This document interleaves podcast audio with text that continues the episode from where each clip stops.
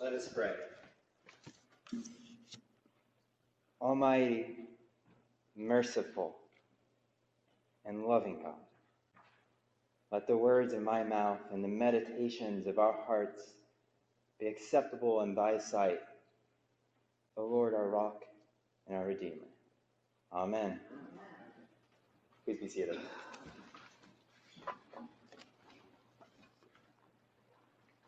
As someone pursuing ordination, I must say it's quite the honor to be able to preach on the day of my daughter's baptism.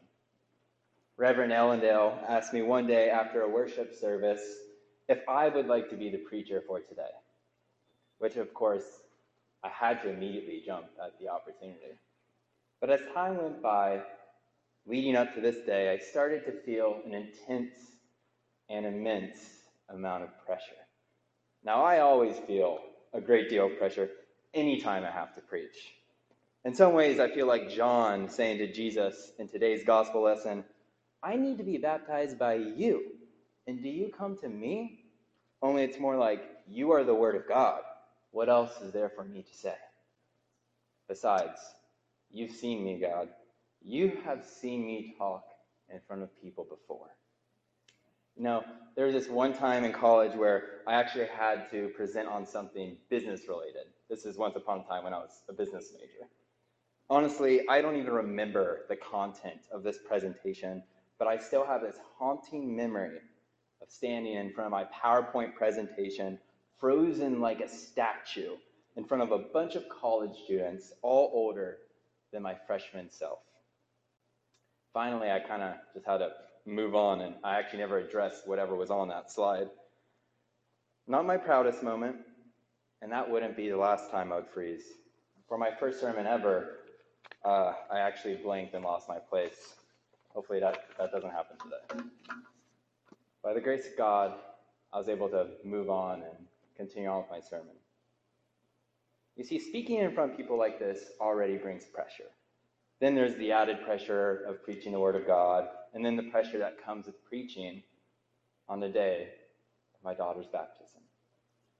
Now, I don't know about you, but I find myself so often getting wrapped up in anxieties and worries that are totally unnecessary. Everything that you might say is not the one thing needful. For instance, I recently just began my position as a hospice chaplain. I'm sure many of you have had that feeling of beginning something new, like a new job in a new place with new people. As for me, it's been overwhelming. I mean, I've been a chaplain before in a hospital setting, but in this new job, I have different responsibilities. I have pay- paperwork that has to be completed for everything I do, and I have to put in a pay- payroll number for every task that I complete through the day, in conjunction with the amount of time that it took and with whom I spent this time. Almost every day thus far, I haven't actually even bothered to bring my lunch because I knew I wouldn't have the stomach in order to eat it. For me, when I'm stressed, I can't eat. My wife, she's the opposite. I'm not going to get into any more details than that. Perhaps y'all are thinking, what's the big deal? If you make a mistake, then you make a mistake. What, what does it matter? But for me to make a mistake and have someone tell me that I did something wrong, well, that feels crushing. That's suffocating. I don't want any of my coworkers thinking that I'm incompetent and unable to do my job. But the real core issue is that within my deepest self, that part hidden away from everyone, no one gets to see. I feel like a fraud that doesn't belong. Like I'm faking it, and it's only a matter of time before everyone figures it out. Because of this, I, I felt like the totality of my worth and value as a human being has hinged upon the most minute of actions or decisions. Regardless of this, of my, you know, my stress, my anxiety, feeling like a fraud, I still had to do my job. I completed the orientation, completed shadowing nurses and social workers and fellow chaplains, and finally was off by myself. In my work, out in the field, driving from one place to another hospitals, assisted living facilities, nursing homes. And I finally came across this family. By the time I got to them, I was pretty worn out from my days stressing out over whether I was doing anything right at all. Upon my arrival, after opening the door, the first thing out of this family's mouth maybe you can help us. So I prepared myself for whatever they were about to ask me. Our mother keeps saying to us over and over again, I can see the Jordan. We thought maybe you could help us understand what this means and then encourage her on. You see, her husband has been dead for a while and is waiting for her. I can see the Jordan. I couldn't. I didn't. I was so busy worrying and worrying. I needed help finding my way back to the Jordan. And thanks be to God, God spoke to me through this woman and reoriented me while I was spiraling out in the wilderness. I can see the Jordan. Now, the Jordan isn't just any river, now is it? Some events have transpired there. In today's gospel lesson, drama is unfolding, revelation is happening, but whispers of stories past are also present. Moses gives his swan song near the river Jordan. See, I have set before you today life, prosperity, death, and adversity. And when Moses had finished saying all these words to Israel, he said, I am now 120 years old. I'm no longer able to get about. And the Lord has told me, You shall not cross over this Jordan. The Lord your God himself will cross over before you. Then there's that delightful story of Elijah, with his shadow Elisha following him as Elijah is on a mission to get to the Jordan. When he finally gets there, he strikes the water with his mantle, that same mantle that he covered himself up with when God came to him in silence. And the Jordan separates that he and Elisha can cross to the other side. Moments later, Elijah suddenly gets caught up in a whirlwind into heaven. It's here. We set our gazes upon the Jordan today. John the Baptist is in the water, declaring that someone greater than he is to follow, someone he's not worthy to carry the sandals of. Pharisees and Sadducees have come to see this man dressed in the same way as Elijah, camel's hair and a leather belt, and consuming the same cuisine, wild locusts and honey. Then Jesus comes on a mission from Galilee to John at the Jordan to be baptized by him. Now, John seems to be concerned with his own worthiness. The man he's not worthy to carry the sandals of now asks him to baptize him. Honestly, I think John is speaking on behalf of all of us and theologians alike. Not only is it weird that Jesus is asking to be baptized, but what need is there for the innocent one to be baptized? I don't know about you, but I've been trained throughout my years to think of baptism oftentimes in exclusively washing and cleansing categories, like St. Augustine trying to come up with a reason for baptism to be necessary for, I don't know, an infant. The reason being, of course, to wash away the original sin. It's so enmeshed and ingrained in me. I think of baptism in terms of something necessary for my own inadequacy and that being its only purpose. But Jesus reframes baptism. He's so good at reframing things, isn't he? Jesus allows John to baptize him. Jesus allows himself to be baptized just as the many John has already baptized. Just as many of you here have been baptized, just like one of us. Jesus therefore invites John to become a participant in the fulfillment of all righteousness. But something else is going on here.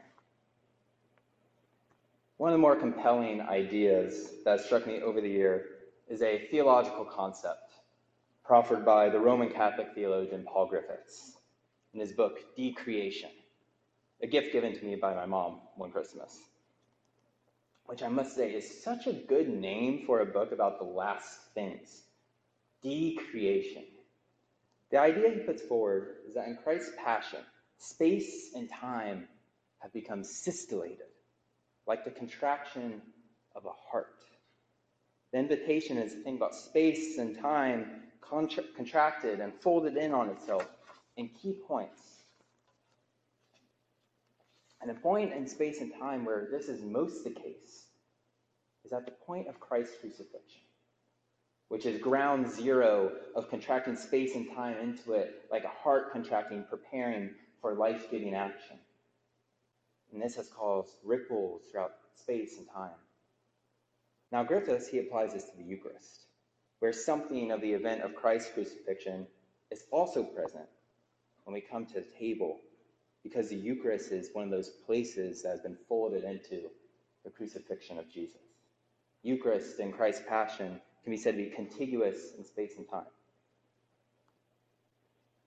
But I wonder if we might consider Christ's baptism bunched up, folded into Christ's passion. And I wonder if we might consider that here in today's reading, where we see Christ baptized by John, our own baptisms folded into that moment in history. In this way, baptism is not just the washing away of our impurities or inadequacies or things that make us unworthy. We are caught up into the drama at the Jordan. We are caught up into Moses speaking to us today. Choose life and prosperity, death and adversity. We are caught up into Elijah's and Elisha's trek through the Jordan to the promised land. We're caught up into Jesus being baptized by John. And this story and this event becomes our event too. Now, for those of you who are familiar with you know, the physiology of human beings, the systole, the contraction of the heart, implies the diastole, the relaxing of the heart for the purpose of forcing blood through the arteries. In our baptism, we are united to the slow contraction of God's heartbeat, awaiting the rush of life pumped by God's restoration of all creation. Baptism, Eucharist, the sacraments given to the church for the church becomes a mean for us to access something of the restored creation and live according to God's heartbeat revealed in Christ. While we still live in the time of this fallen world with all its anxiety, the suffering, and the death that come with it.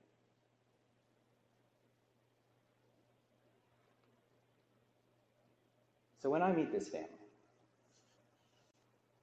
after speaking unloving and unkind things to myself, sweating from stress and putting my deodorant to the test. Here with them, I am asked, what does it mean that our mother is saying, I can see the Jordan? Now, one answer could be she merely sees it as the border between suffering life and life to come. In that case, I should just say, swim to the other side get there and enjoy eternal life now. Go on. Is that what I should say? What should I have said to them? What would you say? The more I've gone around and thinking about it, it took a lot for people to cross the Jordan. Right? Earlier, I mentioned the fact that God had to bring about a miracle through Elijah in order to make a path through the Jordan. One side is the wilderness, the other side is the promised land. The Jordan cuts through. But maybe, rather than the miraculous being Elijah striking the water with his mantle in order to make a path through the Jordan, my eyes are meant to be set upon Jesus standing in the Jordan. Jesus stands right on that border between the restless life and the life where we finally have rest. Right there, he allows himself to be baptized. Right there, as he comes up from the water, the heavens open up, the Holy Spirit descends like a dove and comes upon Jesus. And a voice says, This is my Son, a beloved, with whom I'm well pleased. But again, I, I don't, I'm not sure this is even right. My perspective is all wrong because I have been speaking as just one observing this drama unfold from a distance from the shore. But the truth of the matter is that I have been baptized. And therefore, I have been folded in and united to Christ's baptism. This voice now speaks directly to me. This voice speaks directly to you. This is my Son, the beloved, with whom I'm well pleased. God speaks this directly to all God's adopted children by virtue of being adopted through God's beloved Son. 61 times the New Testament uses this particular word, beloved. Nine times it appears in the Gospels. Three times in Matthew, three times in Mark, three times in Luke. Every time in the Gospels, it is either referring to Jesus or indirectly referring to Jesus in some sort of parable. The other 52 times mostly come from the letters of Paul, James, and Peter, referring to the members of the church. The beloved status becomes the core identity as someone united to the body of Christ. A way has been made through the Jordan. Today, my daughter Zoe gets to join us on this way. Will you help my wife and I show it to her? Amen.